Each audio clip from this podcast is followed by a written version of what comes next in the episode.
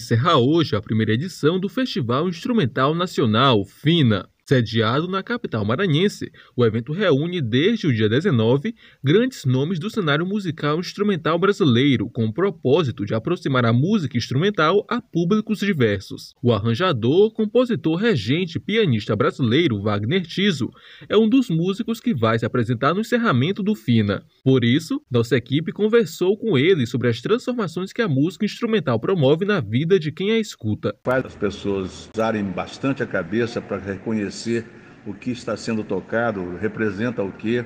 Eu, por exemplo, eu faço música para cinema, faço música pensando em personagem, mas cada pessoa que ouve aquilo tem uma ideia. O, por exemplo, eu fiz um tema que é um tema político, de Jango, e o Milton fez uma letra de amor, entendeu?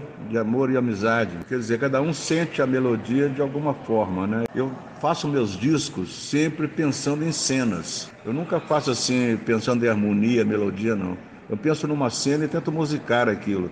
Agora, cada pessoa entende aquilo de uma maneira, entendeu? E pode transformar ou não. Muita gente já teve a vida transformada, né? É, ouvindo uma música. Eu já teve música que eu fiz para uma coisa, a pessoa falou para mim, eu fiz o um casamento com aquela música. E na realidade, eu, quando eu compus, não era aquilo. Então, ela transforma um pouco a cabeça das pessoas e faz as pessoas pensarem. O músico falou ainda sobre o repertório que vai ser apresentado por ele no encerramento do FINA. Primeiro, representando um pouco o Clube da Esquina na figura do Milton Nascimento de Tuca. E não esquecendo que teve nosso querido Sonho Imaginário como o grupo que acompanhava o Milton. Tem alguma coisa do Sonho Imaginário, a maioria das músicas do clube são do Bituca e essa, essa mistura, a música instrumental e o Bituca instrumental, o mais instrumental possível. O encerramento do festival vai ser daqui a pouco, a partir das 6 horas da noite, na Praça Maria Aragão, no centro de São Luís. Além do Wagner Tiso, também vão se apresentar o Quarteto Clarice e o trio liderado pelo músico Jair Torres. Reportagem Victor dos Anjos.